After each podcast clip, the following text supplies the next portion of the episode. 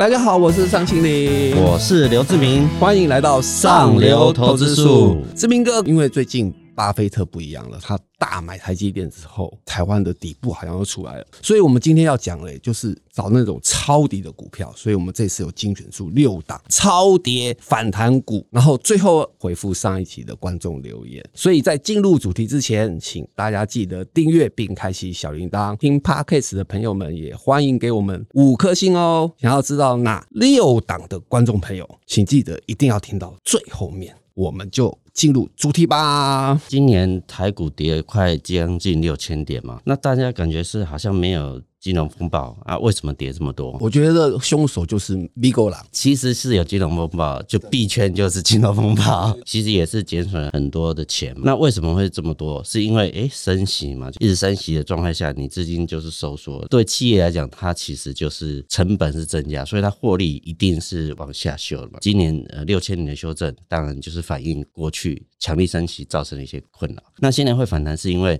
目前估计好像通膨会低一点，那所以说升息的幅度会慢一点，所以就有一个反弹喘息的机会嘛。最近我们也有请那个百亿身家的富豪来跟我们讲一些长线的投资的观念。他有讲说，其实过去最惨最惨的跌幅可能是跌到只剩两成，但是如果一般的修正，因为他讲说跌 百分之二十 就是空头嘛，那跌 百分之四十 就是一个大的修正，然后再跌 百分之六十 其实就是一个金融风暴等级的一个修正。那这次看起来好像差不多在 百分之四十左右，那其实看起来现在的国际局势还没那么差，所以说我觉得跌 百分之四十 这可能就是一个短线底部的状态。那再加上八爷投资了台积电之后，其实我们就可以从中去找一些跌得很深它其实就会反弹，那一反弹三成，那一般可能赚到两成就还不错。对，然后我们这一期啊，依循这种巴菲特捞底的股票来找我们高获利，就是前三季获利至少要超过十元以上，然后今年的跌幅都超过五成以上。其实这些公司都在 I C 设计族群，但是其实这也可以理解啦，因为我们对照今年的费城半导体是从四千点跌到快两千点，然后我们再看一下我们重量级的一些公司，比方说 NVIDIA 其实是跌了超过六成， A M D 超微也是跌了超过六成，所以台湾也很难幸免于难啦。比方说我们一定要讲到的联发科嘛，基本上我们都知道联发科这几年它的实力，不管是在做晶片或是在推新的手机晶片上面，其实都超越高通。但是我们可以发现高通今年其实才跌 百分之四十七， 然后本益比还是有十一倍、哦、然后殖利率才 二点四， 其实对它来讲已经是很好了。对照起来，其实今年联发科跌的比高通多，然后本益比才八倍而已，前三季就已经赚六十块了，然后殖利率其实换算起来有超过十，这时候买联发科其实胜率可能会比过去高很多啦。再讲到一个高速传输的普瑞，过去是两千元等级的绩优股，然后前三季也是大赚，也有五十五块，今年跌了七成。再加上高速传输接下来这是必走的趋势嘛。我们还有另外一个族群，我觉得也是跌得非常非常惨，就是驱动 I C 跟面板有关的。由于上半年面板突然景气就立刻反转嘛，所以它报价一直在下跌。我们来看一下今年年初一挂牌就遇到空头的瑞鼎，它其实前三季也有赚五十块哦，然后毛利率有四十哦，但是股价却这么惨。我问了一个法人，我觉得他很有趣，他说如果把瑞鼎的名字改住，然后我们就单纯只看前三季赚五十块，毛利率四十，然后股价两百五十，他问我们会不会买，我说嗯，好像没有不买的理由。其实我这里提供一个讯息，就是我有跟厂商聊天嘛，那他当然有讲今年像电视上面的，比如说三星好了，他今年年初的时候预估可能是四千多万台的量，结果最后算出来只有三千，那他们对明年的预估还是有四千多，所以看起来是有恢复正常的现象啦。但是我比较觉得说，其实这一波我们还是用反弹市值，没错没错，如果你要投资这种跌升的，还是用短线的方式去，应该说现在买的风险度很低。对，接下来我们再讨论一下今年也是非常惨烈的电源管理 I C。 我们知道之前股王是矽力嘛，可以五六千块，然后即便它分拆之后今年一样是跌了七八成，所以从矽力就可以看出来整个电源管理 I C 族群兵败如山倒。另外一个也是今年才才刚挂牌的，挂牌的时候有富爸爸加持，华硕的子公司立志也可以冲到一千块，然后现在是直接两折出清两百块。对，所以相对起来这些公司应该是说打折打到见骨了。跌升是一个掌握反弹一个蛮好的机会点啊。另外一个就是产业趋势是往上了，那我们趋势最稳当的产业当然就是我猜一下，对，电动车，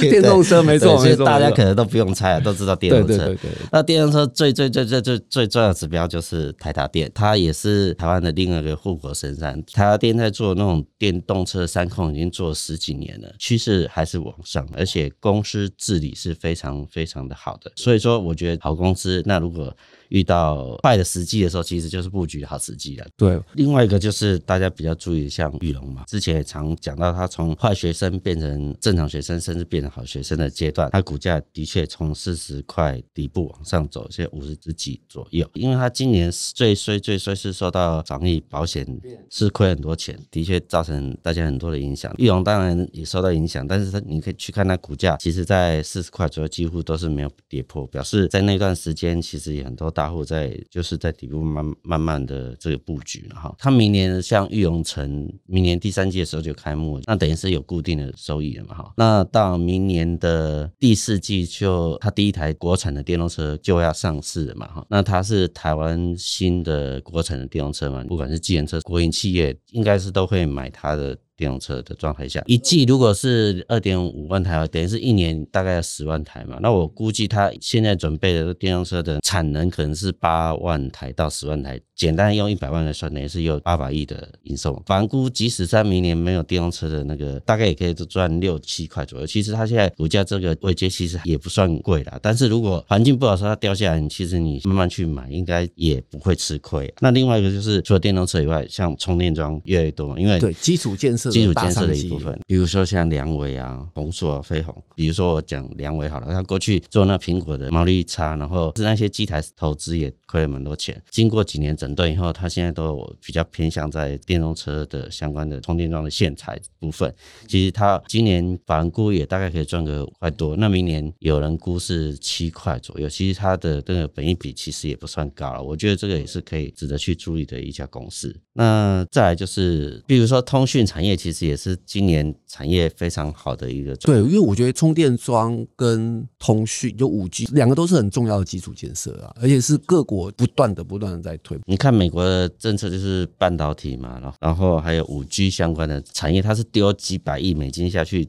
扶持这个产业嘛，所以这相关的公司的确都会变好了。那当然今年通讯相关业者像启碁啊、明泰啊、正文、长城等，其实今年业绩都算不错。那现在当然有些杂音，就是因为通膨比较高嘛，民众消费会缩减，所以它短期也会受到冲击。那从现在开始到明年第一季，可能这方面的不利的消息也会出来，那其实可能会冲击它的股价做一些修正啊。那当然我觉得趋势产业往上走的机会，当然修正期反而是一个布局的最好时机点，原因是因为民众消费不是就不消费，只是它延迟，资金就会往真正需要的，尤其通讯的部分，所以说它还会持续成长的好几年。比如说像启碁来讲，它今年又增加比如说汽车相关的这个通讯的新产品跟低轨卫星相关的新产品，我觉得像启碁就是相对其他通讯公司又更强势一点，所以说如果它回档之后，其实也是大家可以去特别注意的公司。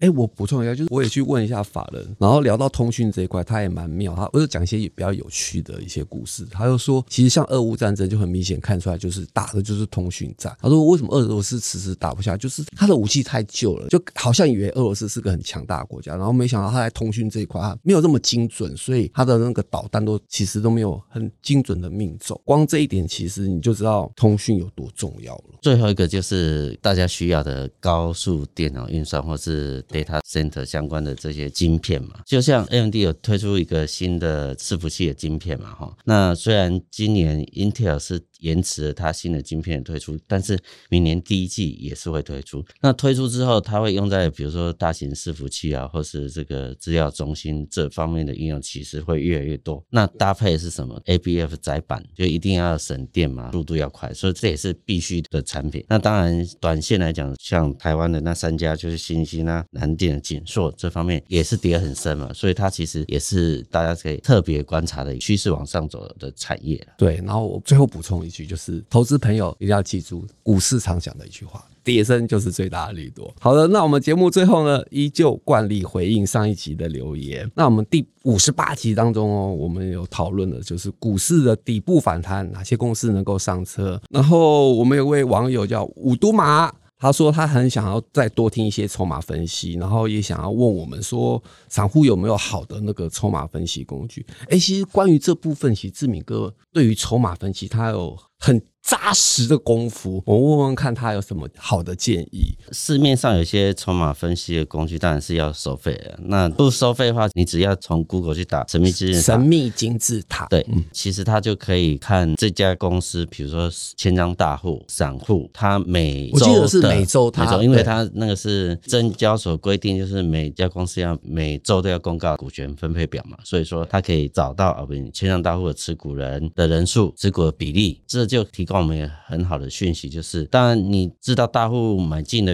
大概是千张大户，或是高价股人是四百张以上的大户，他就是一个比较重要的股东嘛。他如果持续的往上走，可想而知他一定是大户买进嘛。那你还可以去观察一个点，就是十张以下的散户，或是二十张、三十张的散户，他是往下走的，就表示市场上筹码从散户流到大户的手上了。那其实就是一个很好的布局的时间点，是因为筹码都在大户的手上，表示后面一定有什么利多才能让他有未来出脱的机会嘛。所以说我觉得这也是大家很简单可以去找到的一个工具。那其实我们很多证券公司提供的那个手机的看盘软体，其实里面都有、啊、我大概分享一下，就是通常第一个就是刚才志明哥讲的，就是观察大户嘛，就筹码的集中度。然后第二个就是很喜欢观察，就是投信、外资跟自营商的买卖超，其实这个基本上手机上面的看盘软体基本上都有。另外一种我觉得这个可能就比较专业一点啦，就是有人喜欢看分点，又是台积、台北这些当冲客在做的，这个部分可能就要比较专业一点，因为有些分点到底由谁、哪个大户，我们不得而知。其实真正就是研究筹码当然会用分点去看的，因为特殊的分点买进可能更具意义。但是刚刚上次讲说，当然大家会观察比如说三大法人的何时买进何时卖出，这在多头时候是比较容易找到趋势，那空头的时候他们变化它不是那种连续性的，所以说我觉得千张大户这个是比较明确，不管你是投信你买到一千张也是赚大户嘛，然后你外资买到一千张也是大户，所以我觉得这个可能是一个基本的基础。那你再从这里面去找相关的这些筹码，如果是越多，当然对你的投资成功的几率是越高的嘛。那我觉得不管你在投资哪支票的时候，简单讲啊，比如说裕隆这支股票，可能我们那时候在四十块左右就看，哎，为什么有千张大户开始慢